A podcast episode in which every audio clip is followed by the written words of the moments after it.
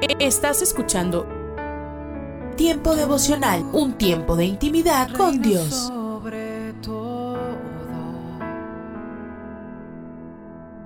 tu majestad inigualable es. Y esto quiere hacer temblar mi fe. Escucha y comparte. Comparte. Movido, Tiempo devocional pueda parecer en las plataformas Spotify, Google Podcast, Amazon Music y donde quiera que escuches tus podcasts.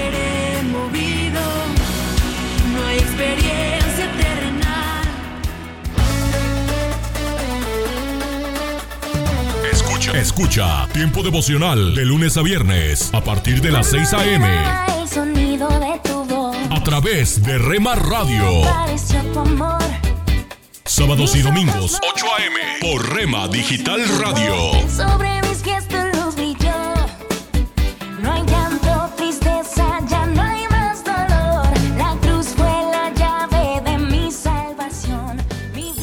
Casa de Oración Santa Fe te invita a sus reuniones. Miércoles 8 pm, domingos 8 am y 11 am.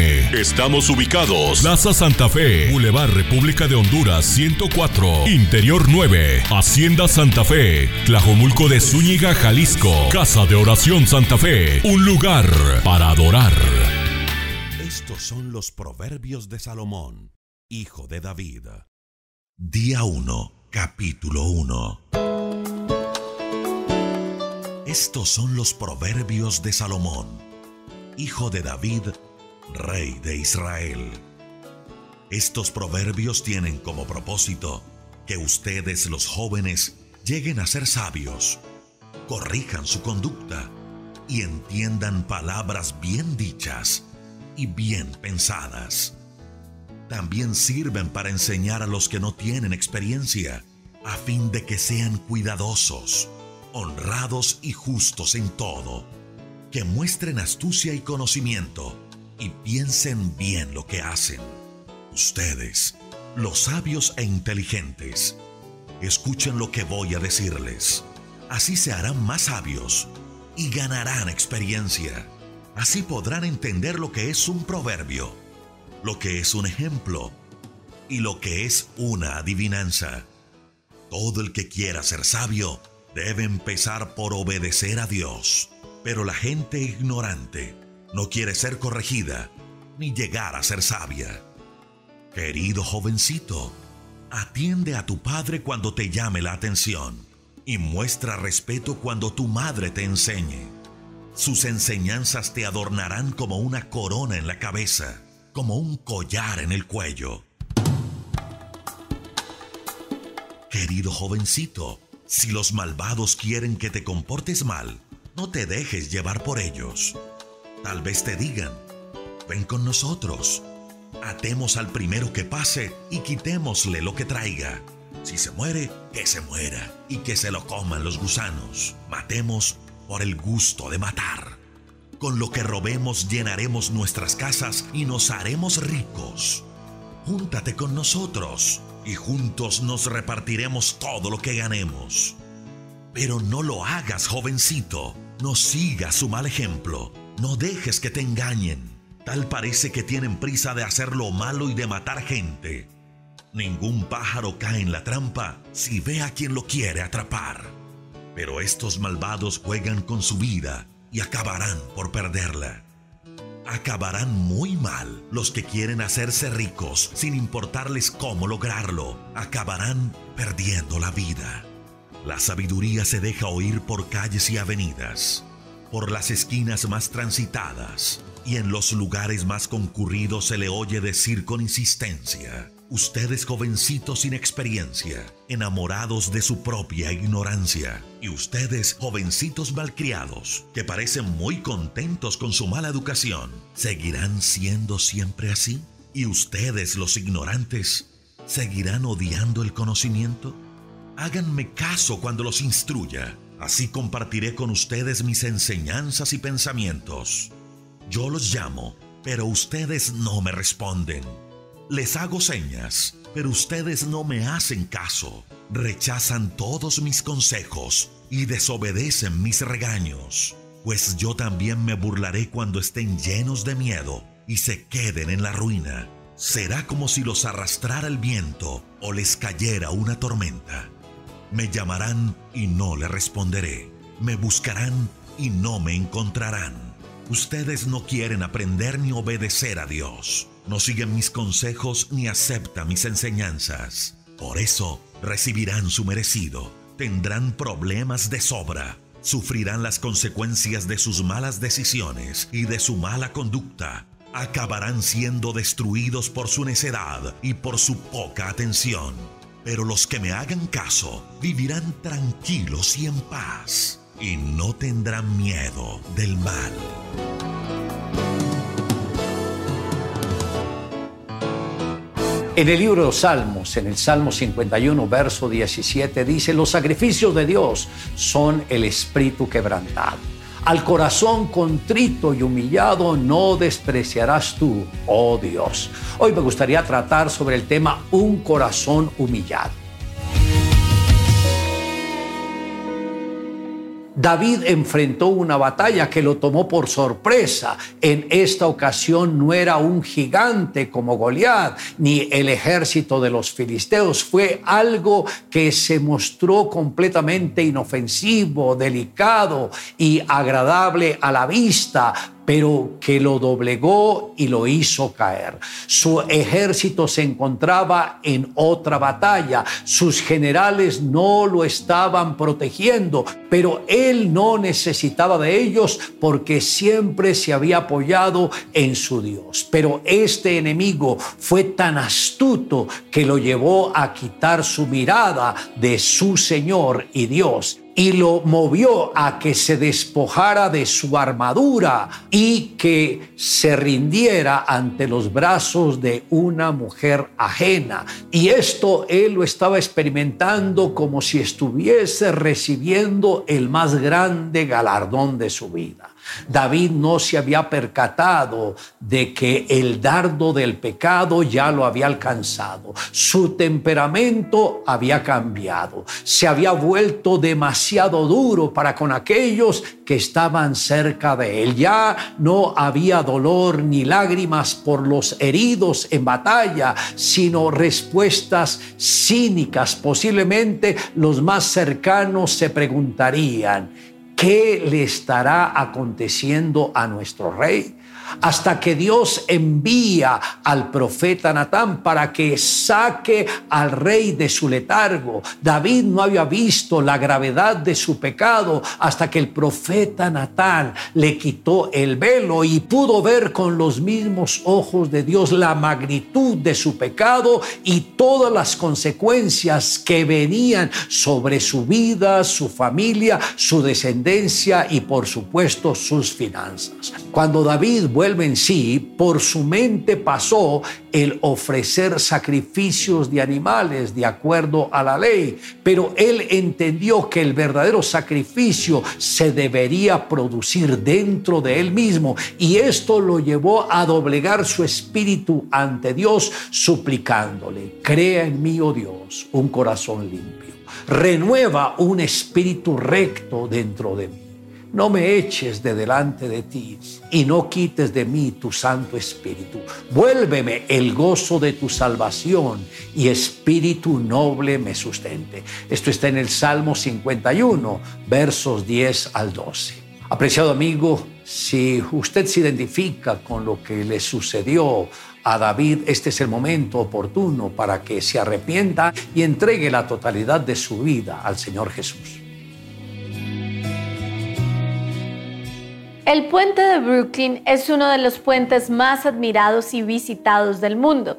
La historia de su construcción comenzó en 1863 un ingeniero muy creativo llamado John Roblin se inspiró y tuvo la idea de que ese puente sería espectacular para conectar a la gente más fácilmente. Aunque parecía una idea descabellada, Roblin convenció a su hijo, que también era ingeniero, y juntos trabajaron un concepto que venció todo obstáculo de la construcción. Emocionados, contrataron un grupo de hombres para construir el puente de sus sueños. Pero con solo meses de trabajo hubo un gran accidente y John Roblin murió su hijo Washington Roebling quedó con daño cerebral permanente sin poder hablar ni caminar. Todos pensaban que ya el proyecto no se terminaría, pero aunque no podía hablar ni moverse, Washington Roebling aún tenía la mente muy ligera y aún tenía un gran deseo de terminar el puente de los sueños con su padre. Inventó un código de comunicación y comenzó a comunicarse con su esposa moviendo solo un dedo. Así él comunicaba a su esposa el plan, la dirección para los ingenieros y trabajadores. Por 13 años, Washington Roebling se comunicó así hasta que el gran puente fue terminado. Le invito a que me acompañe en la siguiente oración. Amado Dios, gracias por tu palabra, porque esta me está redarguyendo. Perdóname, Señor, en todo lo que te he ofendido. Perdóname cuando dejé la palabra tuya a un lado y me enfoqué en lo que la carne me pedía. Hoy renuncio a todo pecado, a toda inmoralidad, a todo lo que te desagradó a ti y vuelvo mis ojos y mi corazón a ti para recibir tu bendición, tu gracia y tu amor. Te amo Dios en Cristo Jesús. Amén. Declare juntamente conmigo, los sacrificios de Dios son el espíritu quebrantado. Al corazón contrito y humillado no despreciarás tú, oh Dios.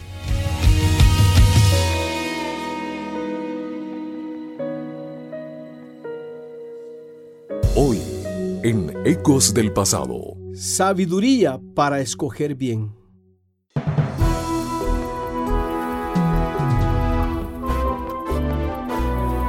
Ecos del Pasado con Emilio Mesa. Un segmento de la Biblia para ti en este día. Consejos del pasado que impactan el presente. Sabrás también lo que es recto y justo, y estarás atento a todo lo bueno, pues tu mente obtendrá sabiduría.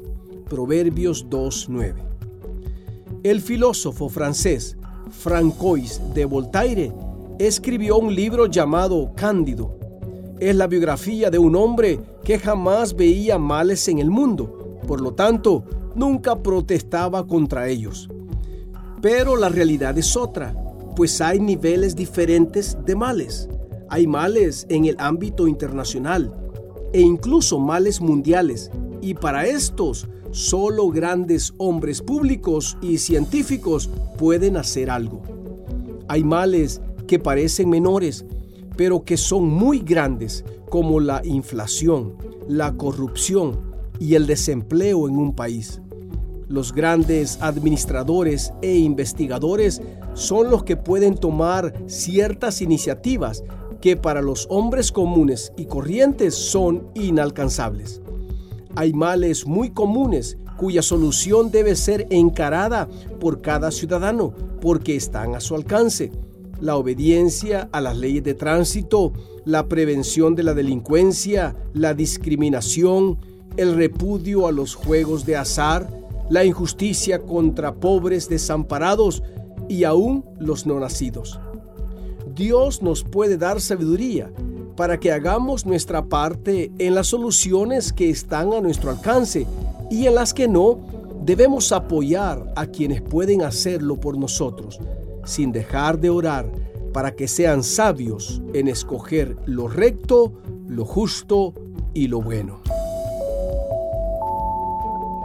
Dios, queremos seguirte y estamos seguros de que solo tus propósitos son buenos. Ayúdanos a hacer nuestra parte para que tu luz siga alumbrando aún en los lugares más oscuros de nuestro mundo. En el nombre de Jesús. Amén. Este fue tu segmento de la Biblia, Ecos del Pasado, con Emilio Mesa, preparado exclusivamente para impactar tu presente. Un aporte para esta emisora de Ministerio Reforma. Búscanos en www.ministerioreforma.com.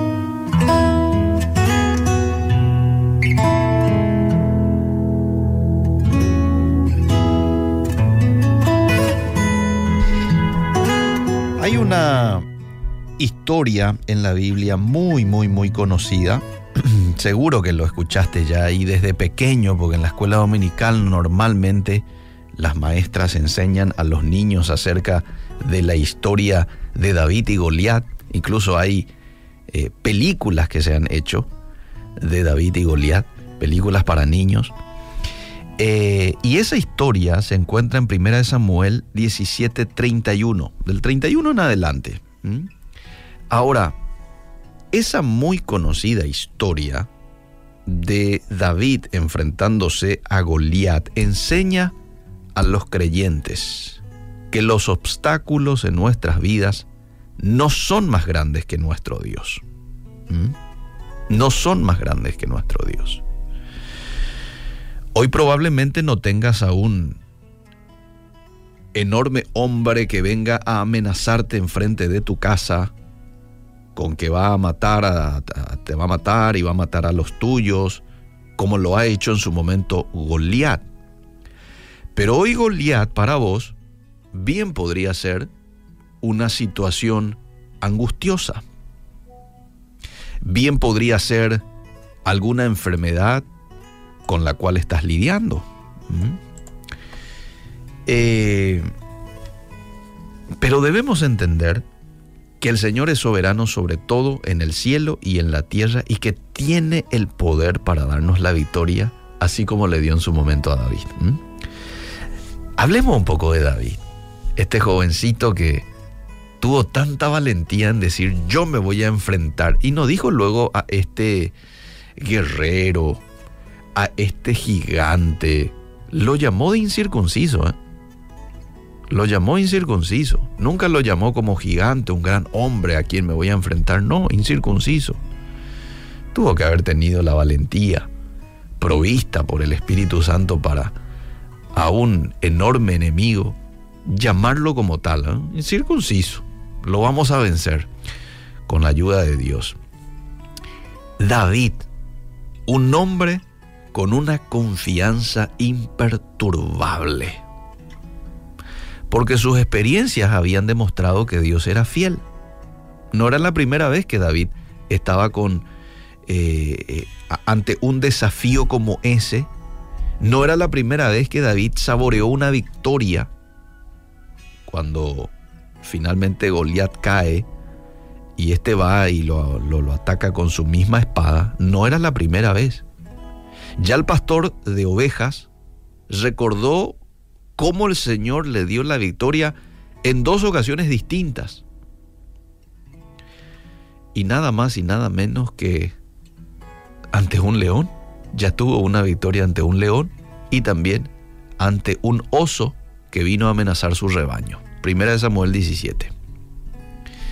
Nuestra fe, amable oyente, se fortalece de manera semejante cuando nosotros recordamos la ayuda de Dios en nuestras vidas y al leer acerca de su fidelidad en la Biblia. ¿Usted quiere hoy fortalecer su fe? Bueno, lleve un registro de la fidelidad de Dios. Escriba cómo Dios ha sido fiel en proveerle eso que, vos, eh, eh, que usted estaba necesitando. Quizás puede ser dinero, quizás puede ser alguna ayuda en un momento X, ¿verdad? Eh, anota para que cuando enfrentes alguna prueba, entonces puedas ir y revisar estos registros y así fortalecerte con la seguridad de que Dios ha demostrado ser digno de confianza en el pasado. Confiar en el Señor, amable oyente, nos da la valentía para enfrentar nuestros gigantes. Y armados así, vamos a poder responder a los desafíos basándonos en tres verdades importantes. En primer lugar, ¿quién es Cristo en mi vida? ¿Quién es Cristo en tu vida? ¿Es nuestro Salvador? ¿Es nuestro proveedor? ¿Mm? Lo segundo que tenemos que tener en cuenta es quiénes somos nosotros en Cristo. Aquí hay mucha riqueza en desarrollar un poco eh, y respondernos a estas preguntas. ¿Quién soy en Cristo? ¿Somos hijos adoptivos de Dios? seguros por la eternidad y con la presencia del Espíritu Santo en nuestras vidas. Por eso es que podemos decir confiadamente, soy un hombre completo, tengo todo, no me hace falta nada. Y en tercer lugar, lo que tenemos en Cristo. ¿Qué es lo que tenemos en Cristo? La promesa de acceso directo a ese Dios creador de todo, al Todopoderoso. ¿Mm? ¿Quién soy en Cristo? ¿O quién es Cristo para mí? Es mi Salvador, es mi proveedor. ¿Quién soy en Cristo? Soy su hijo adoptivo, seguro para la eternidad, con la presencia, es decir, el sello del Espíritu Santo en mi vida. ¿Y qué tengo en Cristo? La promesa de acceso directo al Todopoderoso. ¿Cuál es tu Goliat hoy? Aquello que con tus fuerzas no vas a poder vencer. ¿Ya lo identificaste? Bueno, entonces quiero desafiarte ahora. En vez de fijar tu atención en ese Goliat, en ese obstáculo, comenzá a enfocarte en la grandeza de tu Dios, en la grandeza del Todopoderoso. Y tenemos la promesa de la Biblia de que si confiamos en Él y le obedecemos, su Espíritu Santo nos va a equipar para enfrentar ese problema y nuestra fe lo va a glorificar. Entonces hoy haces muy bien en tomar la decisión, orar a Dios y decir, tomo la decisión de confiar en ti y de obedecerte, a pesar de los obstáculos que se puedan presentar, a pesar de que a veces me parezca, me parezca a mí de que mi idea es la mejor, voy a obedecer porque es lo mejor para mí.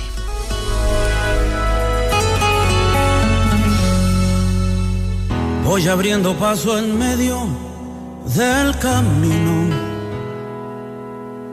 Yo sé bien lo que me espera al final.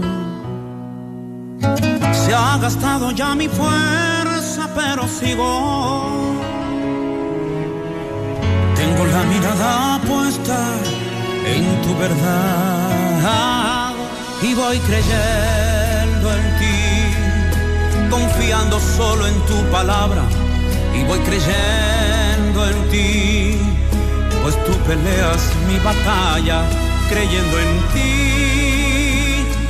Es con tu fuerza se rompen las cadenas, son tus promesas y la fe que me sustentan, siempre estaré creyendo en ti.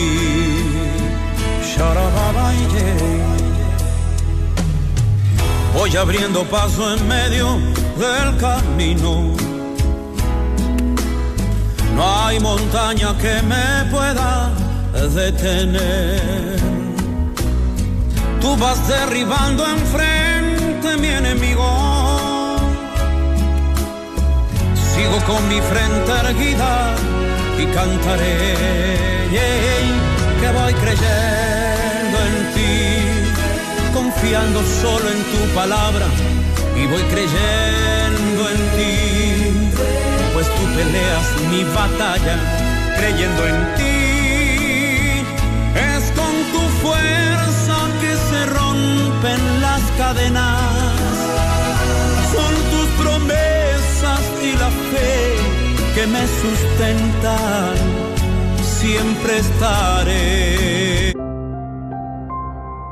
¿Con qué pecados del pasado has luchado? ¿Qué significa ser purificado y transformado por la fe en Jesús? El pensamiento de hoy está escrito por Tom Felton. Tom escribe, José, un joven creyente en Jesús, visitó la iglesia de su hermano. Cuando entró, al hermano se le cayó la cara de vergüenza al verlo. Como vestía mangas cortas, los tatuajes de José se veían en ambos brazos. Su hermano le dijo que se fuera y se pusiera una camisa de mangas largas ya que muchos de esos tatuajes reflejaban su pasado. De repente, José se sintió sucio, pero otro hombre escuchó la conversación y llevó a José a ver al pastor, contándole lo sucedido. El pastor sonrió y desabrochó su camisa y mostró un tatuaje grande en su pecho, algo de su pasado. Le aseguró a José que, como Dios lo había purificado interiormente, no necesitaba cubrirse los brazos. David experimentó el gozo de ser purificado por Dios. Después de confesar su pecado, escribió, Bienaventurado aquel cuya transgresión ha sido perdonada y cubierto su pecado. Ahora podía cantar con júbilo, con los rectos de corazón. Siglos después, Pablo citó el Salmo 32 del 1 al 2, en Romanos 4 del 7 al 8, declarando que la fe en Jesús lleva a la salvación y a una posición purificada delante de Él. Nuestra pureza en Jesús va por debajo de la piel, porque Él conoce y purifica nuestro corazón. Regocijémonos hoy en su obra purificadora. Oremos, Jesús, gracias por purificarme interiormente. En el nombre de Jesús. Amén. El pensamiento de hoy fue traído a ustedes de parte del ministerio Nuestro Pan Diario.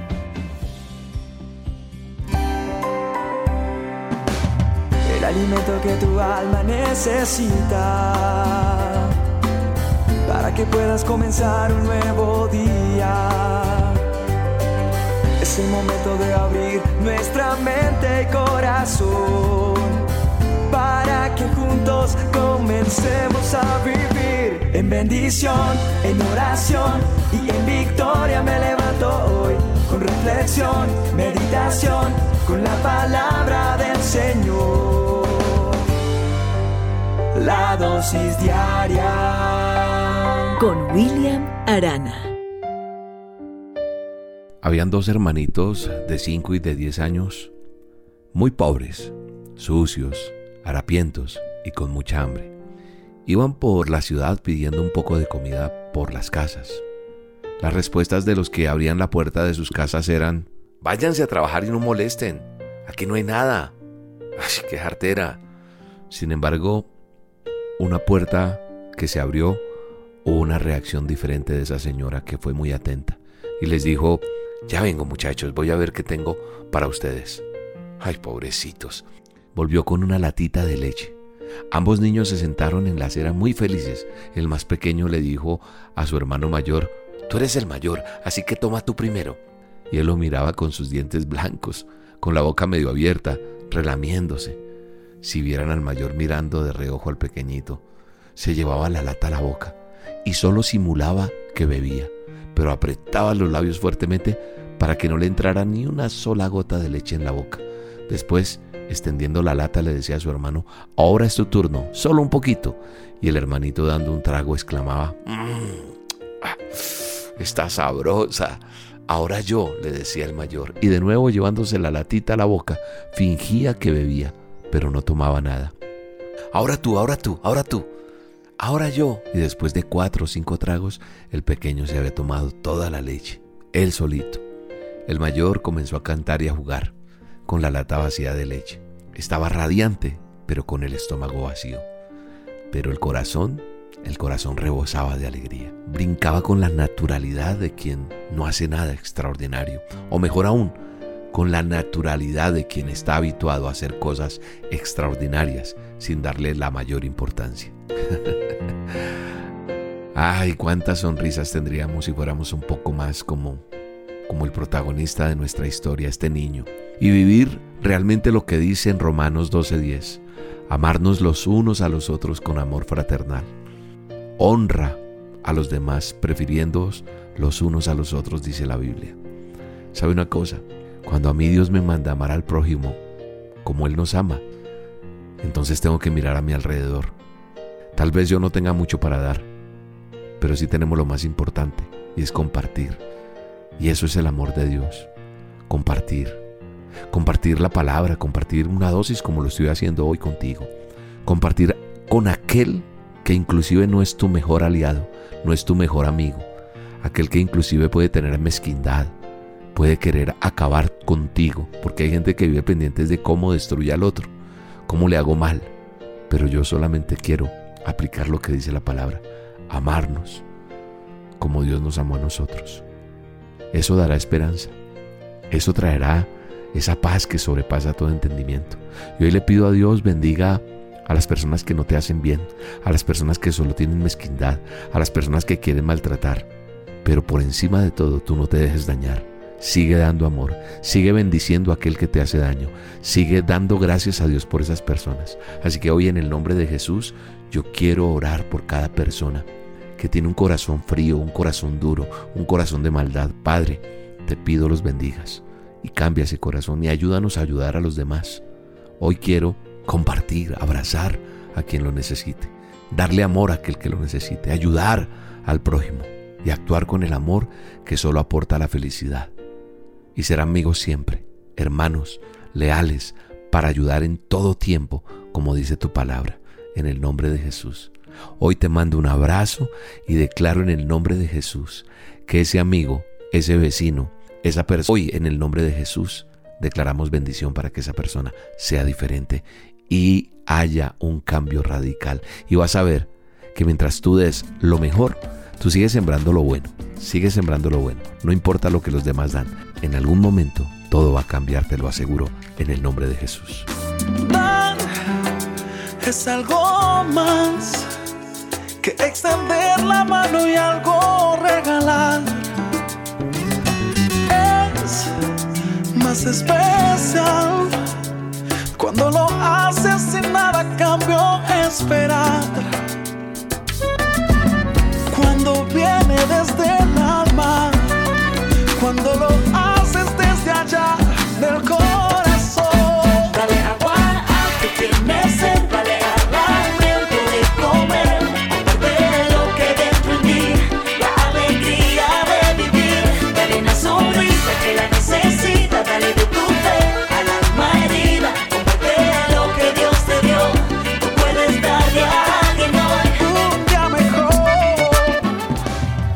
La dosis diaria con William Arana, tu alimento para el alma. Vívela y compártela. Somos Roca Estéreo. Estás escuchando Tiempo devocional, un tiempo de intimidad con Dios.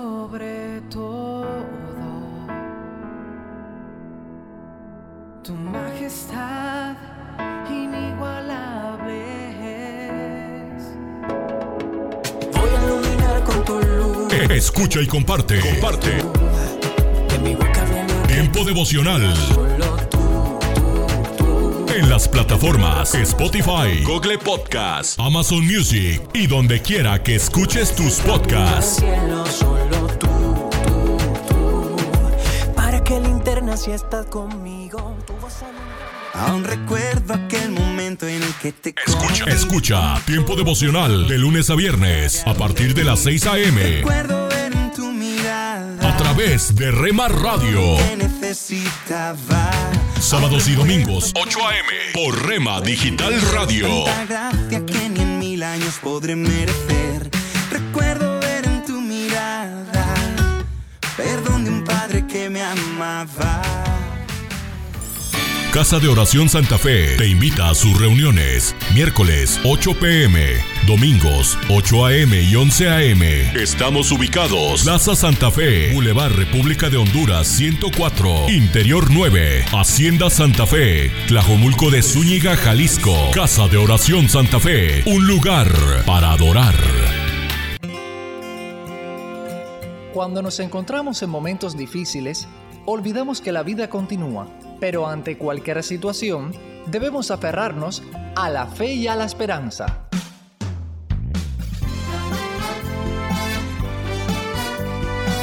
Meditaciones y comentarios con el pastor Alberto González en Mensajes, de, fe y esperanza. Un saludo cordial desde La Habana, Cuba. Hoy se hace mucho énfasis en la adoración y tales reuniones son exaltadas, vibrantes, llenas de emoción y con amplio derroche de recursos, muy acordes con el espíritu de la época. Incluso algunos cometen el error de pensar que los cristianos de antaño no adoraron a plenitud por carecer de instrumentos, grupos musicales, computadoras, proyectores LCD, música estrepitosa, luces y variados recursos tecnológicos. A veces temo que toda esa ingeniosa conjunción tecnológica de instrumentos, equipos, arte y profesionalidad esté desvirtuando el verdadero significado de la adoración. ¿Acaso adorar es un disfrute emocional en momentos precisos cuando concurren multitud de personas y derroche de recursos? Un prestigioso grupo musical fue invitado a un culto de aniversario de una iglesia pequeña en otra localidad. El director viajó temprano, llevó los equipos y preparó todo con tiempo. En la noche, el pequeño templo estaba abarrotado de personas. Los instrumentos llenaban la plataforma y casi la tercera parte de todo el salón del templo. Al rato, se supo que el ómnibus en que viajaba el grupo musical se rompió y no llegaría a tiempo. El director, paralizado con la noticia, exclamó, ¿Cómo vamos a adorar ahora? Sin el grupo no se puede hacer nada. Una diaconisa, campesina humilde, con un gran corazón y una fe gigantesca, intentó animarle. ¿Cómo vamos a adorar ahora? Dices. Adorando, hombre, adorando. El director la miró con disgusto evidente. Mire, prosiguió la mujer, ustedes tocan y cantan muy bonito, pero no me mire así, hermano. Dios no necesita tantos aparatos ni tanta bulla para que sus hijos le adoren en espíritu y en verdad. ¿Cómo dice que no se puede hacer nada? Aquí vinimos a adorar a Dios y lo haremos sin necesidad de esos tarecos. No se angustie más y comience. Usted dirige y nosotros adoramos con todo nuestro corazón. No faltaba más. El director, ofendido por las palabras aparatos, bulla y tarecos, mantuvo que era imposible dirigir a una congregación en una verdadera adoración de esa manera y se marchó. Estaba tan contrariado que ni siquiera pudo participar en el culto. Es magnífico contar con todos los recursos posibles para utilizarlos en la adoración, pero esta no depende de ellos para que sea genuina o verdadera. La adoración, más que una actividad ocasional, es el pulmón natural de la vida cristiana. Solo si se vive adorando todo el tiempo, la reunión eventual de adoración tiene sentido.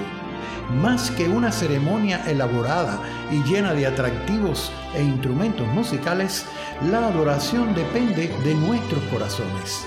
Por ello podemos adorar en todo momento y circunstancia. Acabas de escuchar una emisión más de Mensajes de Fe y Esperanza. Puedes escribirnos por correo postal a la siguiente dirección: Pio Box 8700, Cari, NC 27512, Estados Unidos. También puedes enviar un correo electrónico a feyesperanza@transmundial.org. Gracias por la sintonía y la esperamos en el próximo programa de Mensajes, de, fe y esperanza.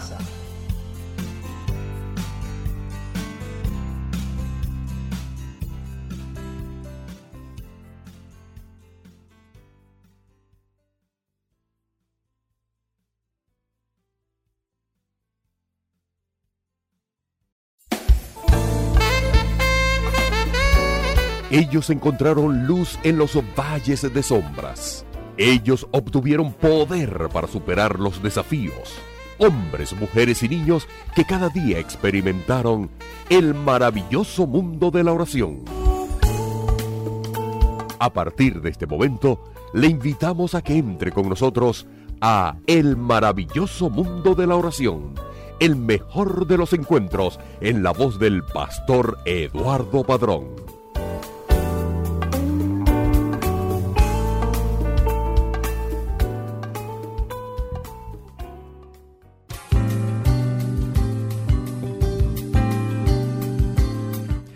Saludos, oyente amable, amiga y amigo.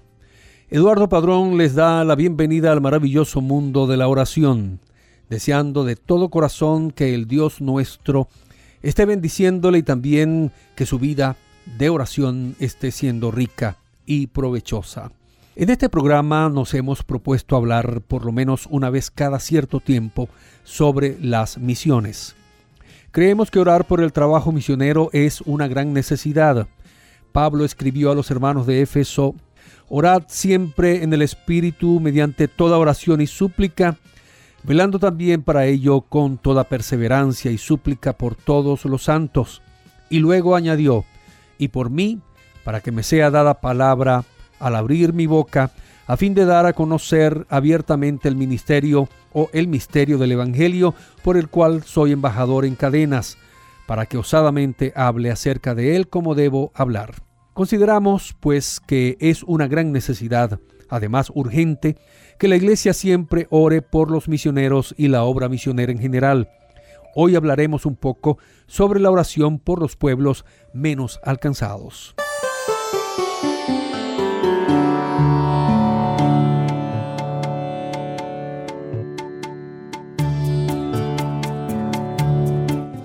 Hay personas en la vida que les cuesta creer que pueden alcanzar algo.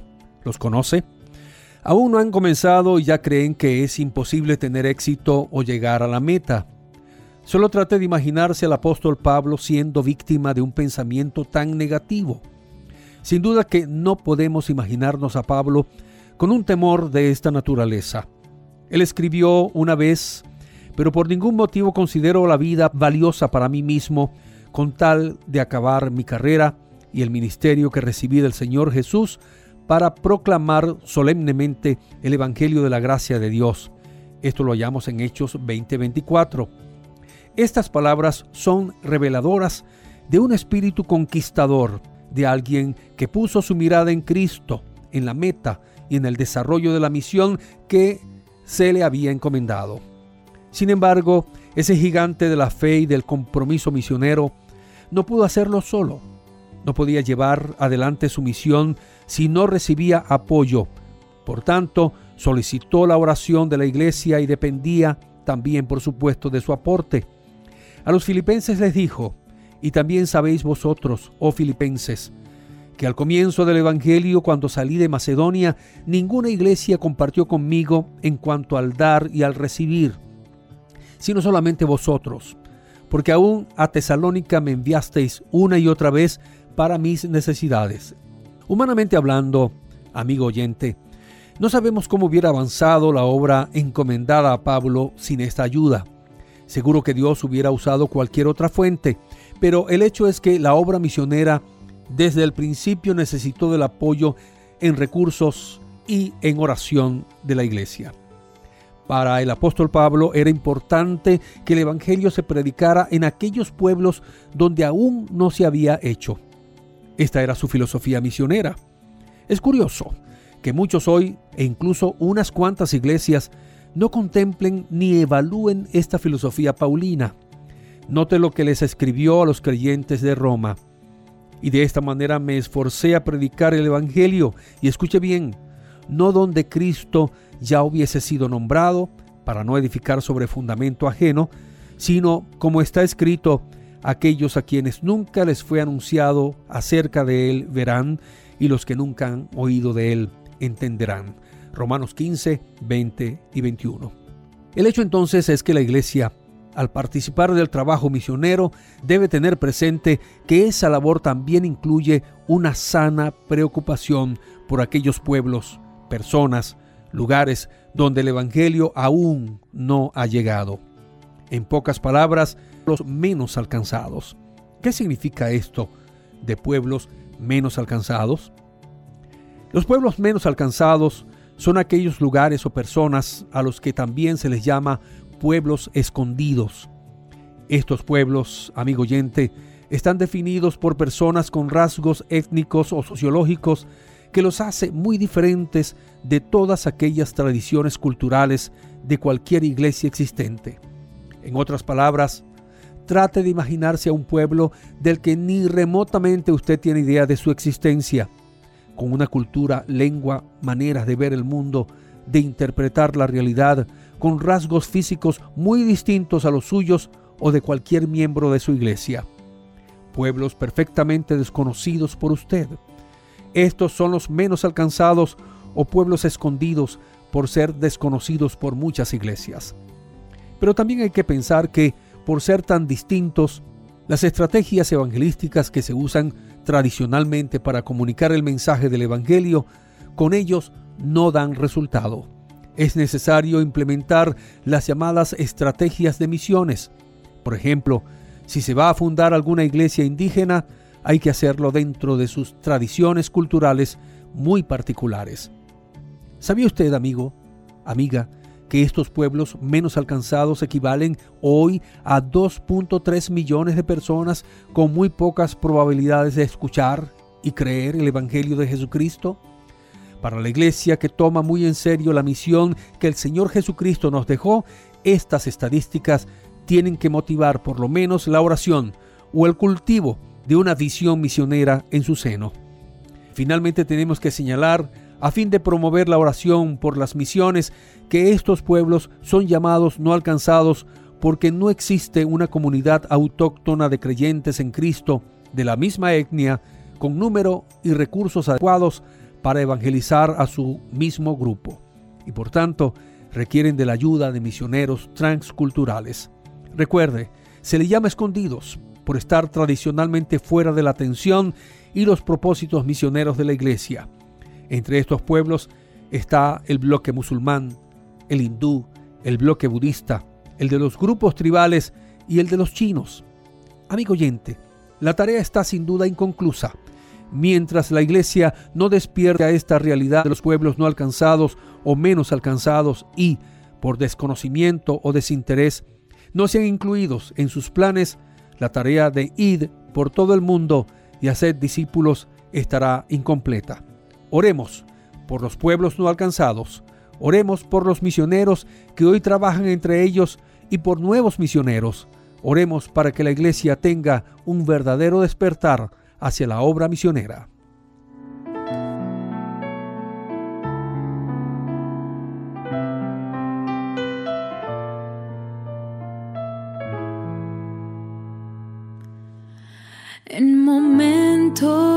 Así levanto mi voz, levanto mi canto a Cristo.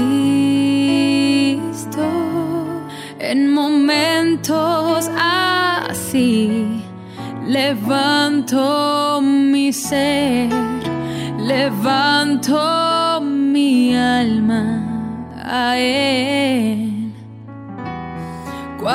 cuánto te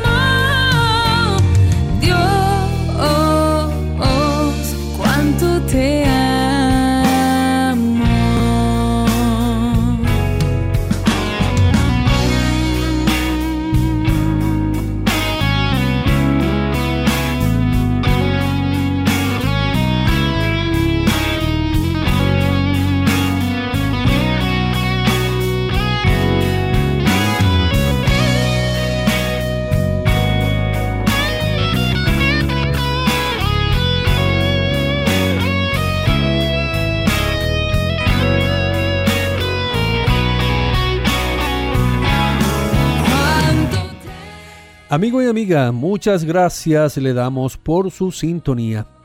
Le invitamos para nuestro próximo encuentro en el maravilloso mundo de la oración. Le acompañamos Elías Hermota en los controles y quien les habló Eduardo Padrón. Y recuerden que la vida de oración es la que nos da verdadero ánimo y sin ella no habrá genuino avivamiento.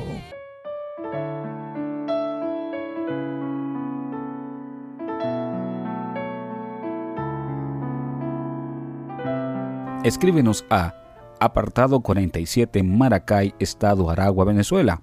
También puedes escribirnos a nuestro correo electrónico oración arroba transmundial.org.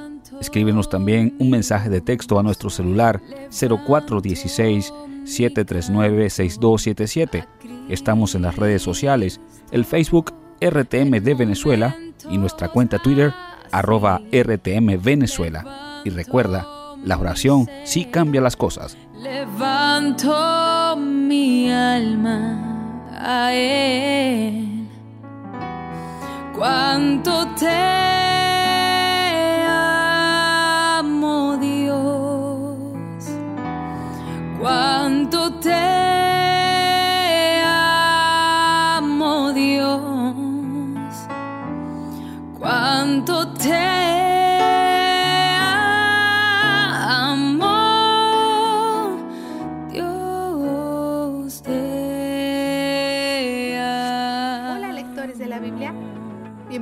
a la sinopsis de la Biblia.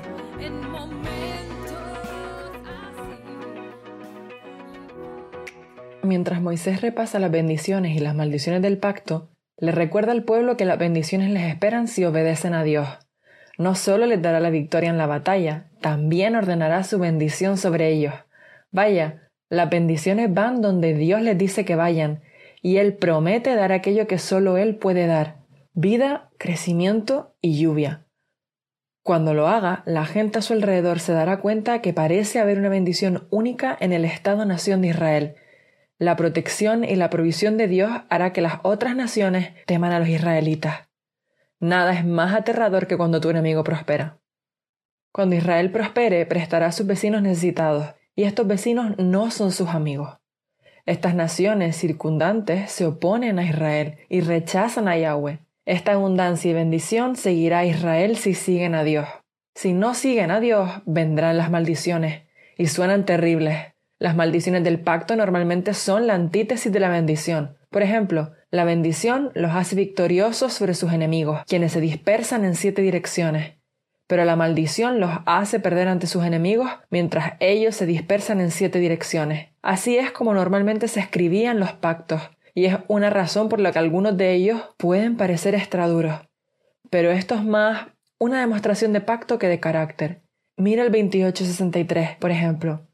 Así como al Señor le agradó multiplicarte y hacerte prosperar, también le agradará arruinarte y destruirte. Este es el típico lenguaje del pacto y es lo opuesto a lo que hemos visto sobre el carácter de Dios en la forma en que aprecia a su pueblo. No le agrada hacerle daño.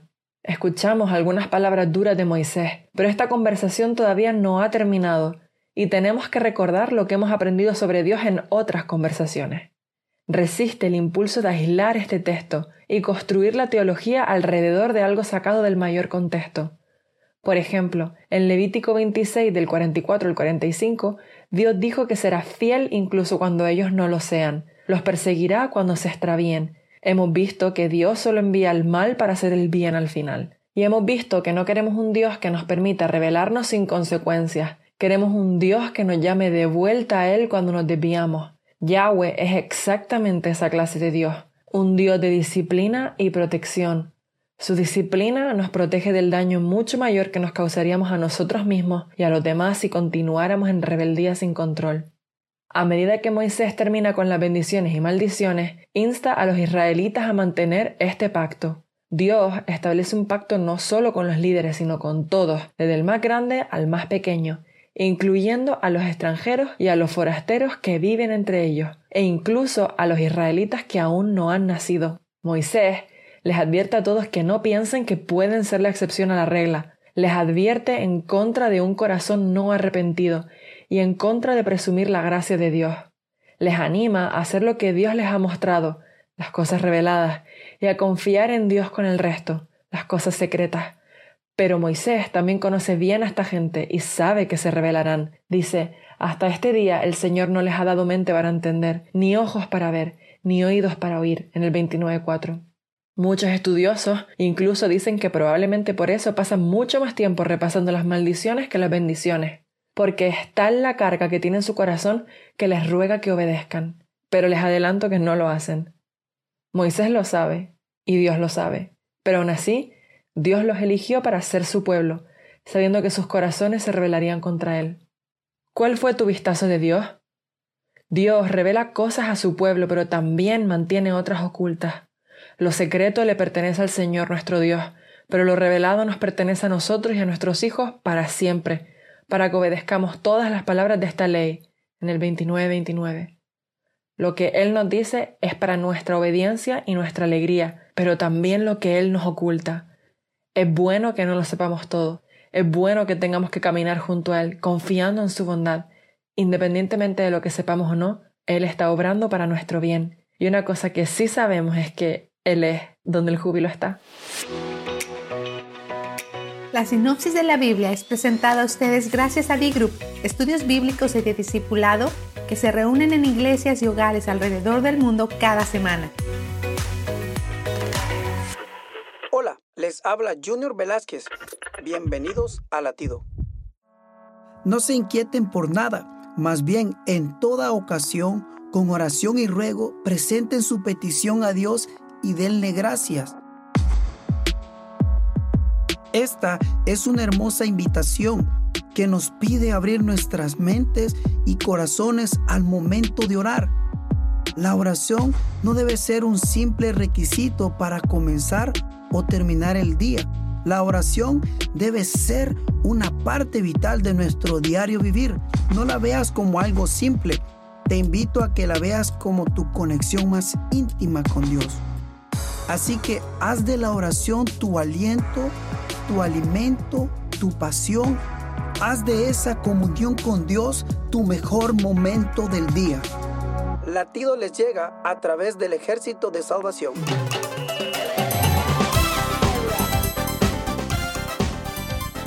Un momento con Alberto Motesi.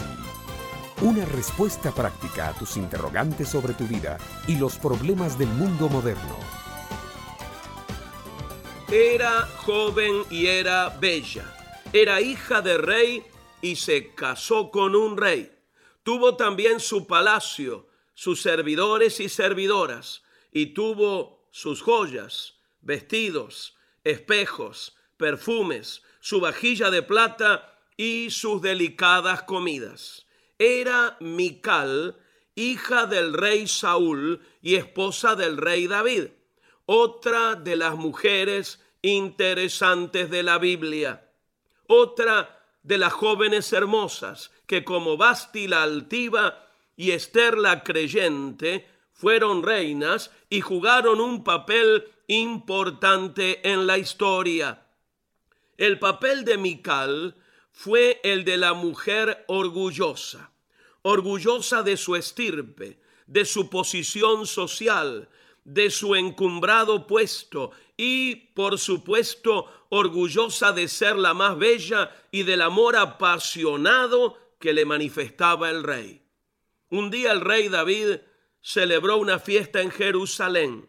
El arca de Dios era traída a la capital para ser colocada en un santuario y el rey organizó un desfile popular. David, caudillo carismático, de esos que saben electrizar y magnetizar a las masas, tenía todo el pueblo de parte suya. El desfile fue enorme. Decenas de miles participaron, cantando, bailando, agitando banderas y estandartes, victoriando a Dios y al Rey fue una apoteosis del arca del Dios de Israel y del joven rey que estaba comenzando su reinado de 40 años bajo el mejor de los auspicios. Se bebía vino, se comía pan, se asaban corderos y novillos, y la alegría popular iba subiendo de tono y de temperatura. En cierto momento, el rey David, que se anticipaba en esto a muchos de los dictadores y caudillos modernos, se mezcló entre el pueblo, olvidándose que llevaba manto, cetro y corona, se puso a bailar y a saltar mezclado con la plebe. Mical lo observaba desde una ventana del palacio. No soportó tal rebajamiento.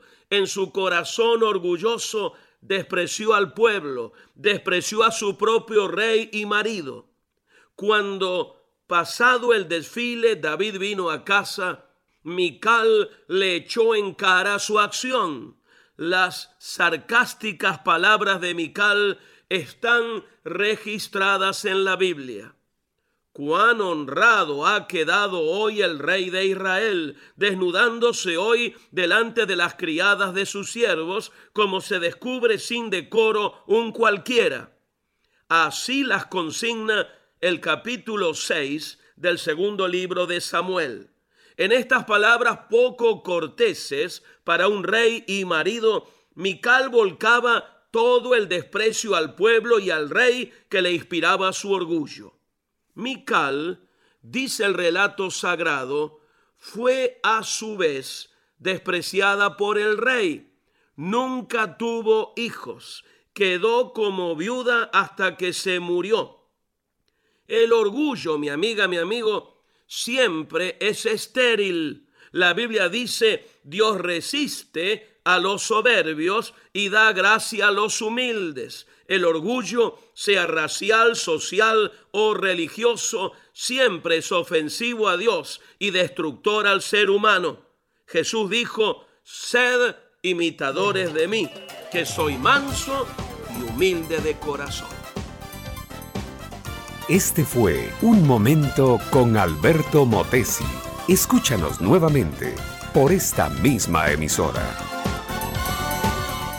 Educación que transforma.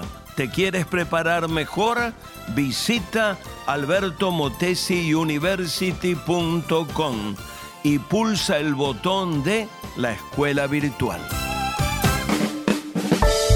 Vivimos en una época en la que los valores como personas, como ciudadanos y como familia se han olvidado.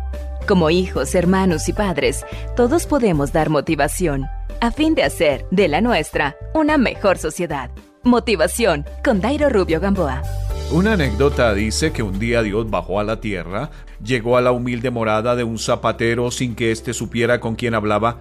He caminado mucho y mis zapatos están rotos y mis pies maltrechos. ¿Podrías hacerme unos zapatos? Pero no tengo con qué pagarte. Ya estoy cansado de que la gente me pida cosas y no dé nada a cambio. Tengo muchos sueños y no he podido realizarlos por falta de dinero. ¿Qué es lo que necesitas? preguntó Dios. El zapatero sonriendo contestó, quiero mucho, pero mucho dinero. Yo puedo dártelo, pero a cambio de que me des tus piernas, respondió el Señor. Mis piernas. ¿Cómo podré caminar por el bosque? ¿Cómo podré correr hacia mis hijos? No, no te puedo dar mis piernas entonces tus brazos. ¿Cómo podré entonces alimentarme? ¿Cómo podré abrazar a mi esposa? ¿Cómo podré acariciar a mis nietos? No puedo darte mis brazos. ¿Qué te parece si te doy muchos millones por tus ojos? Pero así jamás veré un amanecer ni los ojos de mi amada. Dijo Dios, mira, nada más cuántas riquezas posees y no te habías dado cuenta. Algunos resultan vendiendo su sangre, un riñón o cualquier otra parte del cuerpo, supuestamente por necesidad. Cuando llegamos a esta tierra, no solo trajimos la vida, sino que también cualidades, habilidades y otras valiosas cosas que además de nuestros sentidos y órganos del cuerpo, no hay cómo ponerles precio. Nuestro ser es valiosísimo. No menospreciemos más la riqueza de la existencia que se nos ha dado. San Pablo decía que el cuerpo de cada persona debe ser como un templo en donde habite Dios para ya no ser más nuestro sino de Él. El ser humano no solo es lo físico, sino que ha sido creado de manera especial con un espíritu único en toda la creación. Es por eso que debes encontrar tu propio valor en Dios. Facebook.com slash motivación a la familia. Motivación con Dairo Rubio Gamboa. Escríbenos a contacto arroba motivación a la familia. En apoyo a la familia de América Latina.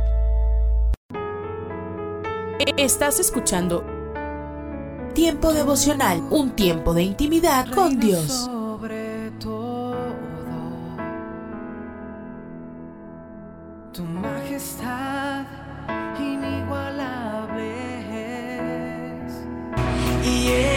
Esto quiere hacer temblar mi fe. Escucha y comparte. Comparte. Movido, Tiempo devocional. parecer que En las plataformas Spotify, Google Podcast, Amazon Music y donde quiera que escuches tus podcasts. seré movido, no hay experiencia terrenal. Aún recuerdo aquel momento en el que te Escucha, escucha Tiempo devocional de lunes a viernes a partir de las 6 a.m. A través de Rema Radio. Sábados y domingos 8 a.m. por Rema Digital Radio. Que ni en mil años podré merecer. Recuerdo ver en tu mirada perdón de un padre que me amaba. Casa de Oración Santa Fe te invita a sus reuniones. Miércoles 8 pm, domingos 8 am y 11 am. Estamos ubicados. Plaza Santa Fe, Boulevard República de Honduras 104, Interior 9, Hacienda Santa Fe, Tlajomulco de Zúñiga, Jalisco. Casa de Oración Santa Fe, un lugar para adorar.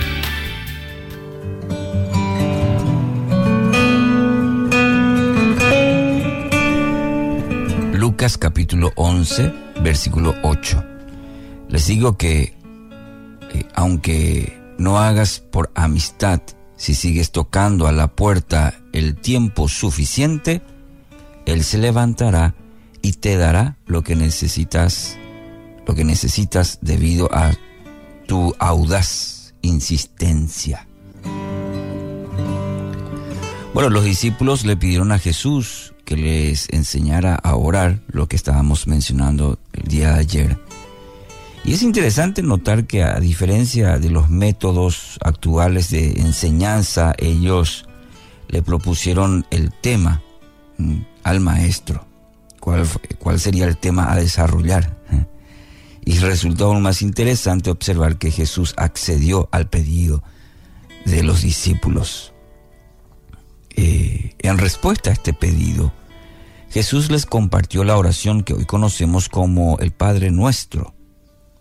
Quizás percibió que los discípulos creían que el tema de la oración solamente pasaba por usar eh, las palabras correctas.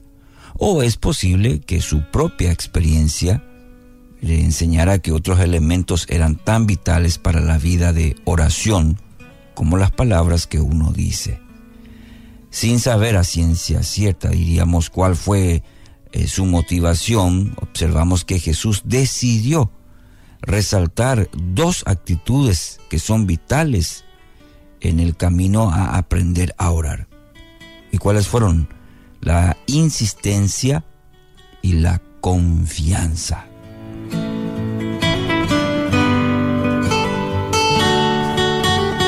Insistencia y confianza. El tema de la insistencia lo abordó con una de esas maravillosas historias cotidianas de las cuales tan fácilmente echaba mano el maestro. Una persona recibe en su casa una visita, quien llega muy tarde. Lo sorprende sin los elementos necesarios para extenderle una, una bienvenida acorde a las costumbres de aquella época de, hospitalidad y la cultura. La urgencia de la situación lo lleva a acudir a un vecino, aunque sabe que por lo avanzado de la hora ya debe estar en cama. No obstante, prefiere fastidiar al vecino que quedar mal con la visita. La respuesta inicial no es alentadora. No me molestes. La puerta ya está cerrada y mi familia y yo estamos acostados. No puedo ayudarte. Está ahí en el versículo 7. Eh, titubeó quizás por un instante y luego decide volver a golpear la puerta. Corre el riesgo de ofender al vecino. Pero la deshonra de mandar a la cama la visita sin comer es más fuerte. Mañana podrá aplacar el enojo de, de su prójimo con algún gesto quizás conciliatorio. El punto que quería dejar en claro el Señor era que la oración raras veces recibe respuestas instantáneas, rápidas. Desconocemos lo que ocurre en la en, en esfera espiritual cuando un discípulo ora, cuando un creyente ora. Nuestro Padre pareciera que se demora en la respuesta para forjar en nosotros un espíritu de eh, intrepidez, diríamos, que nos libra de las fragilidades del entusiasmo momentáneo. Es decir, a veces oramos y queremos esa respuesta rápida, eh, todo automático, y Dios quiere forjar en nosotros un, un espíritu ¿sí? de, de perseverar, de insistir, de confianza. Quien desea aprender a orar debe prepararse para combatir, en primer lugar, el desánimo. Esa voz interna que siempre nos susurra al oído, "Mm, no pierdas tiempo, no va a pasar nada. Eh, son esas voces internas que el enemigo siempre pone. Y la oración y la insistencia van de la mano, querido oyente. Oración e insistencia van de la mano. Porque estamos convencidos de que la oración trasciende un momento. Es un proceso en el que están en juego muchos elementos. Te pregunto, ¿tenés peticiones que quedaron olvidadas en el camino o crees que quedaron, quedaron olvidadas? ¿Por qué no aprovechar este día para volver a golpear las puertas del cielo? En algún momento vendrá la respuesta, pero vendrá en el tiempo de Dios.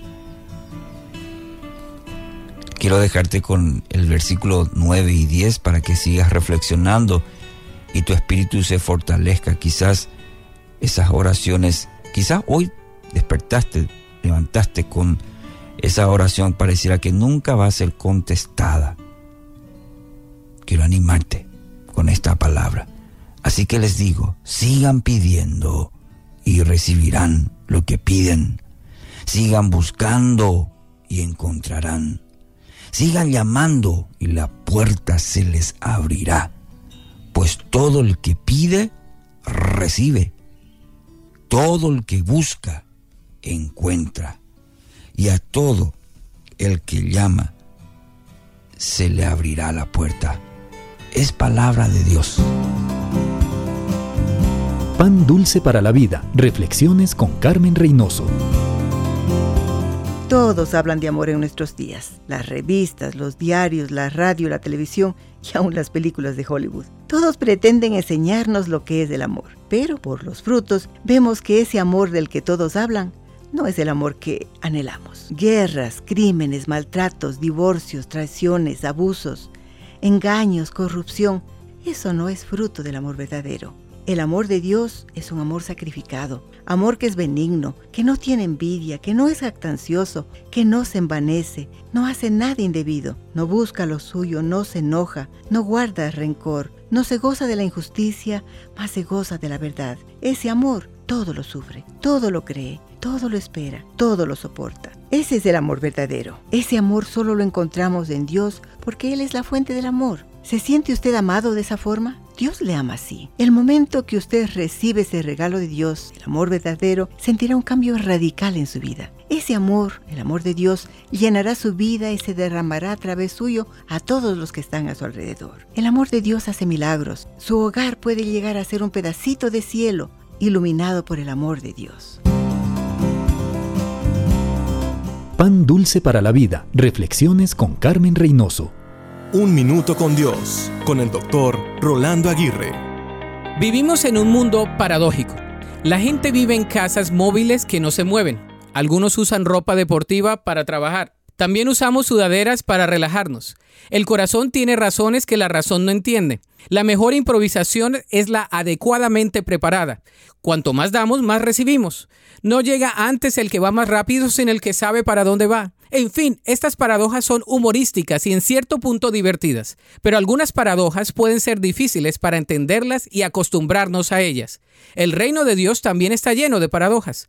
Nosotros damos para recibir, vivimos muriendo, nos volvemos grandiosos siendo siervos y somos encontrados al perdernos totalmente en las manos de Cristo. Mientras más meditamos sobre estas verdades bíblicas, más nos acercaremos al reino de los cielos. Dedica tiempo para meditar en las verdades bíblicas y pide la ayuda a Dios para entender sus caminos, aunque a veces parecen ser paradójicos. Él estará muy feliz de responder a tu oración por sabiduría. La Biblia dice, mis pensamientos no se parecen en nada a sus pensamientos, dice el Señor, y mis caminos están muy por encima de lo que puedan imaginarse. Para escuchar episodios anteriores, visita unminutocondios.org. Estás escuchando Tiempo devocional, un tiempo de intimidad con Dios. Sobre todo, tu majestad inigualable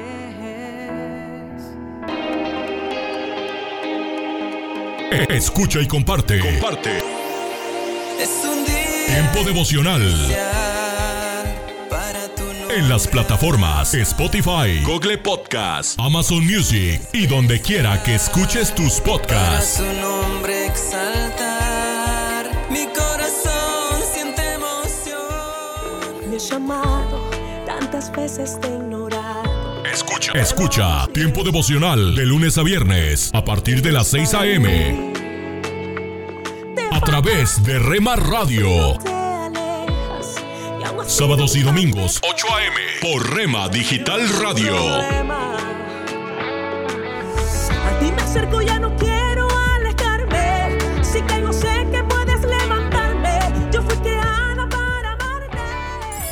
Casa de Oración Santa Fe te invita a sus reuniones. Miércoles 8 pm, domingos 8 am y 11 am.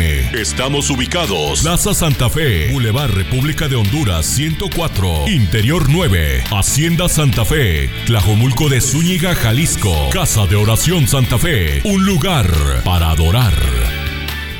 Párate a un lado. Observa el paisaje a tu alrededor. Alza la vista a conceptos eternos. Recuerda que lo esencial es lo invisible a los ojos. Haz una pausa en tu vida con Pablo Martini.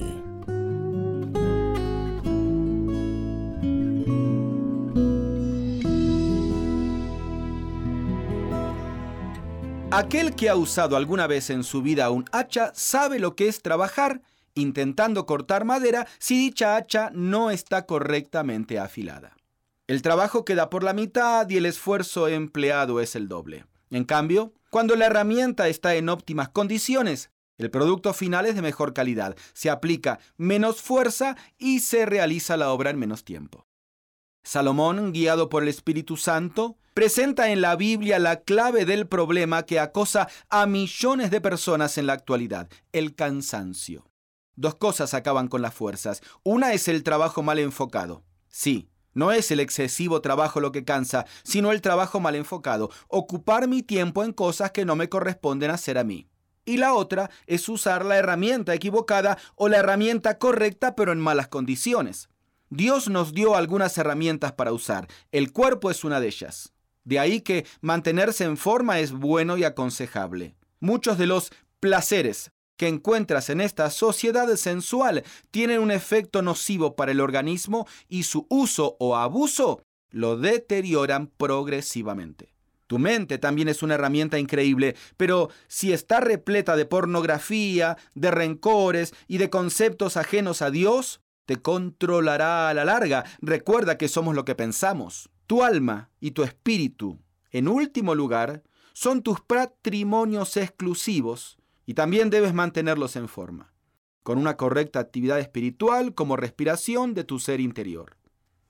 Circunstancias adversas de la vida son muchas veces mecanismos activados por Dios para pulirnos y afilarnos. Situaciones, personas, anhelos.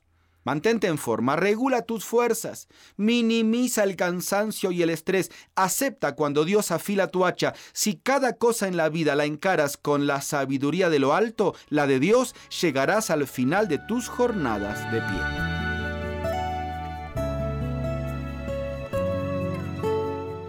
Usted puede conseguir estas mismas reflexiones como texto de lectura para cada día del año adquiriendo el libro devocional Una pausa en tu vida. Si desea saber más de nuestro ministerio, visite nuestro sitio en internet unapausaentuvida.org. Gracias por escucharnos. Aliento de Dios para mi familia.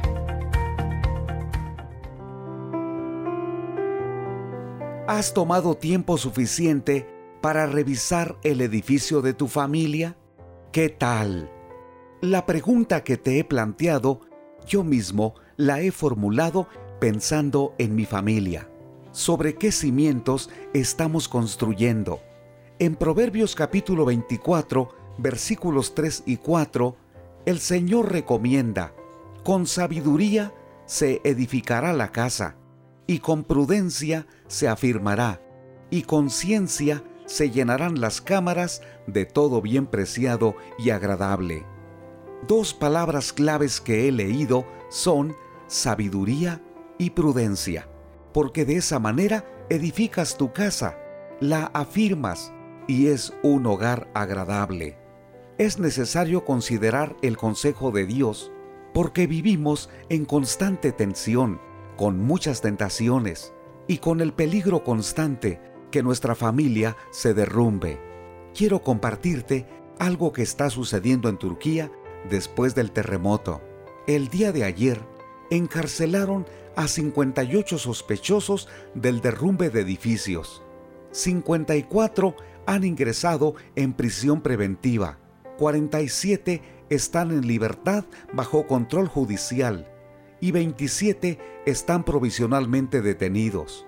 El diario digital turco Diken desprende que la mayoría de los detenidos son empresarios de la construcción y contratistas, pero también hay arquitectos, ingenieros, delegados técnicos y capataces de las obras afectadas. El ministro de Urbanismo, Murad Kurum, anunció que después de investigar a 684 mil edificios en las zonas afectadas, 84 mil resultaron o bien derrumbados o gravemente dañados y que deben ser urgentemente demolidos. Ya en el terremoto de Van de 2011 y el de Esmirna de 2020, se atribuyeron varios derrumbes a que los dueños de tiendas o supermercados situados en los bajos de un edificio residencial habían eliminado muros de carga para ampliar el espacio disponible. Ahora tienen que enfrentar a la justicia. Cuando considero esta nota, pienso en nuestras familias. El edificio no es de ladrillos, cemento o varilla. Se trata de relaciones. La Biblia dice que con sabiduría se edifica la casa y con prudencia se afirma. Nuestro Dios eterno, quien creó la familia, nos está recordando que marido y mujer, los hijos, los abuelos y todos los que formamos parte del esquema de una familia, necesitamos sabiduría y prudencia. Lo contrario es necedad, orgullo, irresponsabilidad, abandono, maltrato, violencia y otras palabras dolorosas que no deberíamos usar en nuestra casa. Queridos amigos, ¿has tomado tiempo suficiente para revisar el edificio de tu familia? Haz un examen en tu casa. Pregunta a los integrantes cómo estamos, qué hemos dejado de hacer, qué actitudes debemos reforzar para que tengamos una familia fuerte y saludable. Con ese ejercicio Dios los ayudará para tener una familia saludable. Oro por cada familia, que Dios nos ayude a reconstruir y a restaurar lo que hemos afectado. Ánimo, Dios está con nosotros, Él nos ayuda. Soy Constantino Varas de Valdés. Que tengas un gran día. Te invitamos a compartir este devocional. Cada mañana al despertar,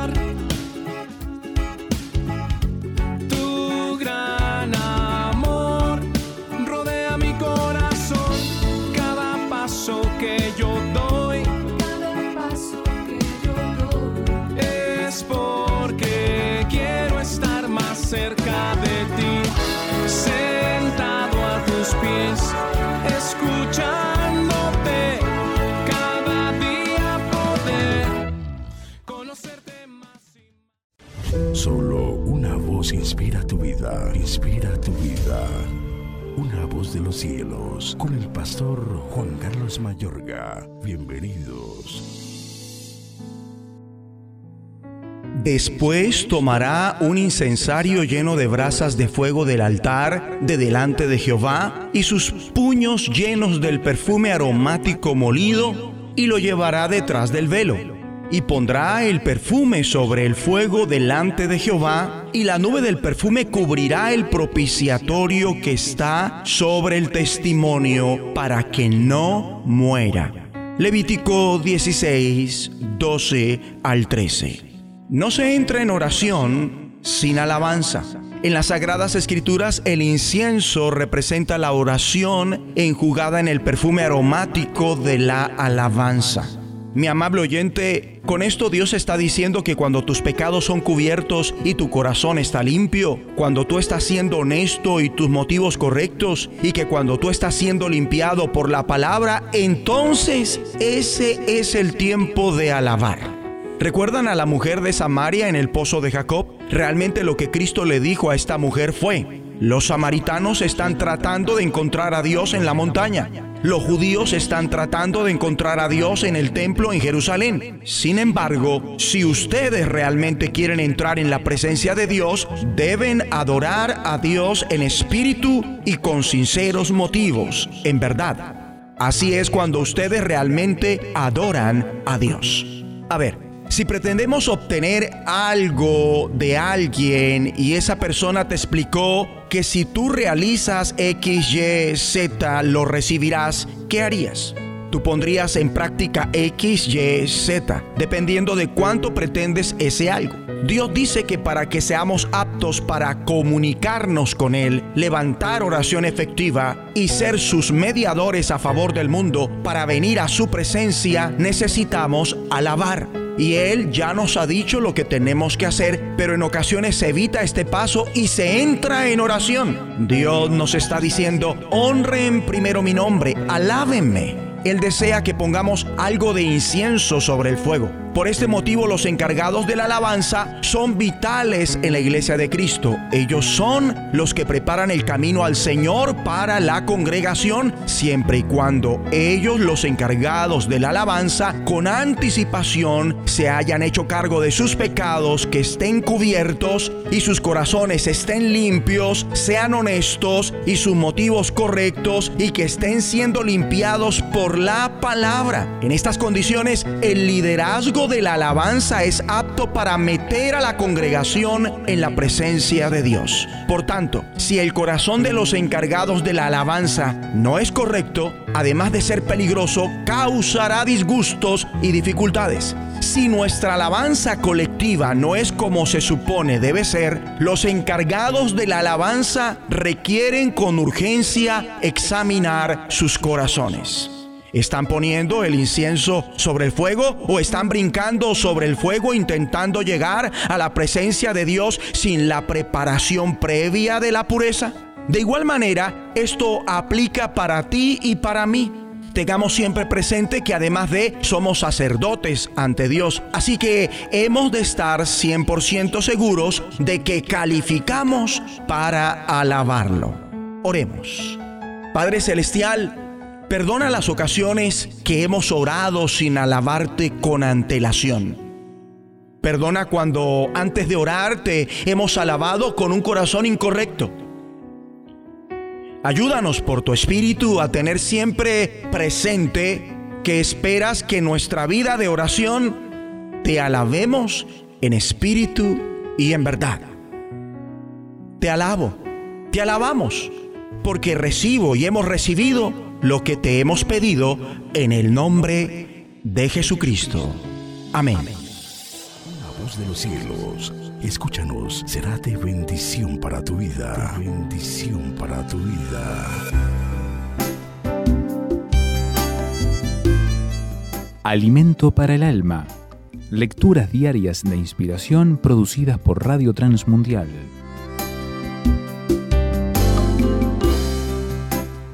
Dios va delante.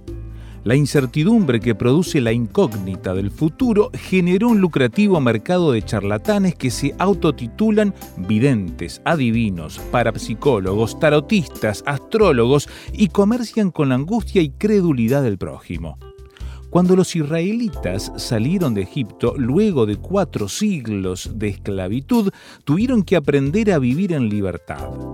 Eran varias generaciones de esclavos acostumbrados a obedecer, que no sabían vivir en libertad. Enfrentar las incertidumbres de la vida en el desierto no les resultaba fácil. ¿Cómo sobrevivirían en un ambiente hostil? ¿Qué iban a comer? ¿Dónde encontrarían agua?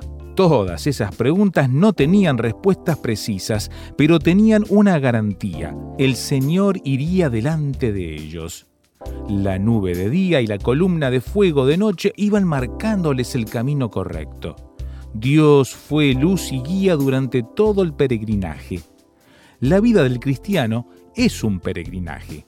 Pedro describe, amados, yo os ruego como extranjeros y peregrinos. En este peregrinaje, Dios va delante como el buen pastor, y cuando ha sacado fuera todas las propias, va delante de ellas, y las ovejas le siguen, porque conocen su voz. Todos estamos de paso por el mundo, pero no todos peregrinan de la misma manera. Los que tenemos a Cristo como nuestro Salvador ponemos los ojos en Él, porque sabemos que Él es el camino y decimos con el salmista, porque este Dios es Dios nuestro eternamente y para siempre. Él nos guiará aún más allá de la muerte. Peregrinemos con los ojos puestos en Dios. Meditación escrita por Salvador de Lutri, Argentina.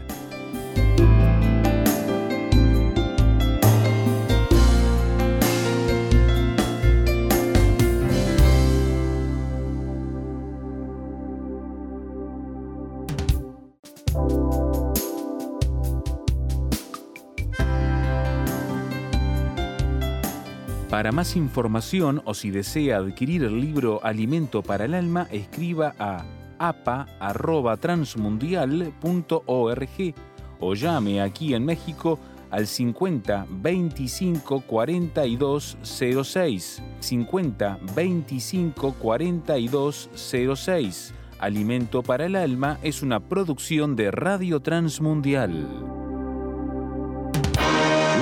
Mensaje a la conciencia. Un momento de reflexión en la vida diaria. Escúchelo hoy en la voz de Carlos Rey. La dialéctica de Atá era sencilla y terrible. Si tú tienes una mujer y eres pobre y estás en la cárcel, ¿cómo la ayudas? ¿Con los 20 dólares que te darán cuando te vayas de aquí? Muchas veces la mujer de la casa está pasando trabajo no tiene dinero para venir a verte. Los chiquillos tuyos están pasando hambre.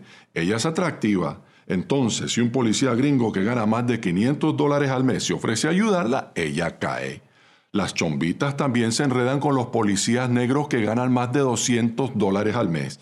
Tú no les puedes dar nada. Ellos te ayudan aquí y te ayudan en tu casa con tus hijos. Y tu mujer te sigue queriendo. Yo no creo que hay que disgustarse mucho si algunas mujeres ayudan de esa manera a su marido que está preso.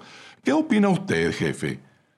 En la vida me ha tocado con frecuencia encontrarme con personajes raros, pero este soberbio rubio negro me desconcertaba. Se ofendía de que lo acusaran de haber violado a una muchacha norteamericana por cuya falta estaba cumpliendo 50 años de cárcel, pero no tuvo ningún pudor en aceptar que la mujer de un presidiario se debe acostar con un guardia en nombre de su bienestar carcelario. Aceptaba que si estábamos castigados, este castigo se extendía hasta nuestras mujeres y hermanas y que el disfrute del bienestar se pagaba con el dolor del escarnio y el ultraje a nuestra dignidad. Sin embargo, para nosotros los latinos, una mujer es algo sagrado. Y aun cuando tengamos varias mujeres en nuestra vida, cada una de ellas es nuestra virtud personal. Nos hiere que nos ofenda y nos mancille nuestro honor. Qué triste realidad la que describe el escritor Joaquín Beleño por medio del narrador de su obra titulada Gamboa Rodgan, Los Forzados de Gamboa.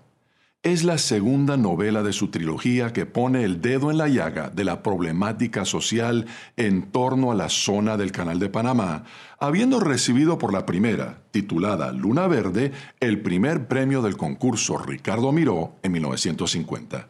La propiedad y naturalidad con que Beleño escribe sobre ese tema se debe no solo a que nació y se educó en la ciudad de Panamá, sino a que trabajó como obrero en la zona del canal en sus años de estudiante.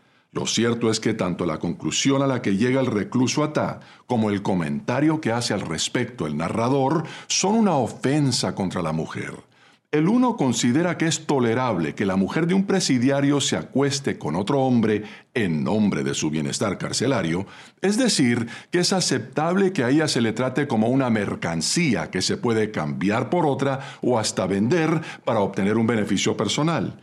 Y el otro que tiene la desvergüenza de juzgarlo con cierto tono moralizante, alega que como latino considera a la mujer como algo sagrado y sin embargo considera que es normal que un hombre tenga varias mujeres, pero que es una ofensa que una mujer tenga más de un hombre, es decir, que es aceptable que a la mujer se le trate como propiedad exclusiva de un solo hombre.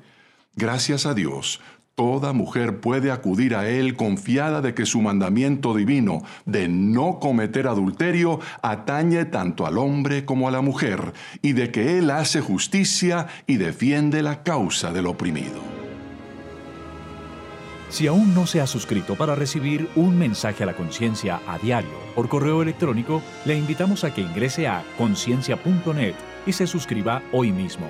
En ese sitio puede leer, imprimir, escuchar y ver en video todos los mensajes que se han difundido desde el año 2004. Buenos días a toda la audiencia. Buen comienzo de semana. Hermosa mañana que vamos a abrir la palabra de Dios para meditar en ella y vamos a orar pidiendo que Él nos guíe. Padre, maravillosa la obra que tú has hecho. Te damos gracias porque tú siempre estuviste y estás pensando en nosotros para que cada uno pueda buscarte con sinceridad a ti y tú quieres bendecir a cada uno. Queremos que en este momento nos estés hablando a través de tu palabra y abriendo nuestros entendimientos para que podamos comprender lo que tú nos dices. En el nombre del Señor Jesús te lo rogamos y te damos gracias por todo. Amén. Quiero que miremos lo que dice Salomón cuando escribe el Eclesiastés. En el capítulo 3 y en el versículo 1, él dice que todo tiene su tiempo y todo lo que se quiere debajo del cielo tiene su hora. Y después, si nosotros miramos en ocho versículos, 29 veces él utiliza la palabra tiempo para recordarnos a nosotros eh, todo lo que significa para nuestra vida pensar en el tiempo y todo lo que se puede hacer en el tiempo que Dios nos permite estar aquí. Y cuando miramos al apóstol Santiago, él hace una pregunta y él mismo la contesta. Y en el capítulo 4 de la carta de Santiago, en el versículo 14, él dice, ¿qué es vuestra vida? Pregunta y contesta, ciertamente es neblina que se aparece por un poco de tiempo y luego se desvanece.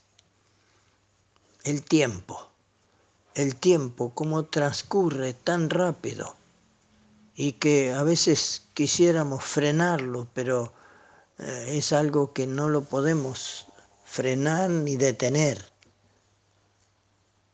Sigue avanzando, sigue y sigue y sigue continuamente. Y quiero que pensemos en esto. ¿Quién no ha visto a un niñito contar orgullosamente sus años con los dedos de su manito? ¿No es cierto que lo hemos visto a esto? ¿O quién no ha visto a un anciano sorprendido por la brevedad de su vida contar los recuerdos de su juventud? Ah, te acordás cuando tenía 20 años, te acordás lo que hacíamos, te acordás. Pero ese tiempo ya ha transcurrido y ahora estás sorprendido por lo, lo que ya pasó y no tiene regreso. Y esta realidad del paso del tiempo está constantemente ahí y en cada uno de nuestros hechos y de nuestros gestos. ¿Podemos vivir un solo día sin sentir el paso del tiempo? Siempre va avanzando y nos vamos dando cuenta de las cosas que van quedando atrás y que ya no podemos muchas veces realizar. Ahora, la palabra de Dios nos enseña que al contar nuestros días, traemos al corazón sabiduría, dice el Salmo 90.12, la oración de Moisés, él está pidiendo a Dios, enséñanos de tal modo a contar nuestros días que traigamos al corazón sabiduría. ¿Estamos haciendo esto? Enséñanos a contar nuestros días. Y qué bendición poder traer eh, sabiduría a nuestro corazón, contando nuestros días y mirando las bendiciones que tenemos de parte de Dios y, y contando eh, con la ayuda de su palabra para que nosotros podamos traer sabiduría a nuestro corazón. Y es evidente que solo podemos contar los días pasados,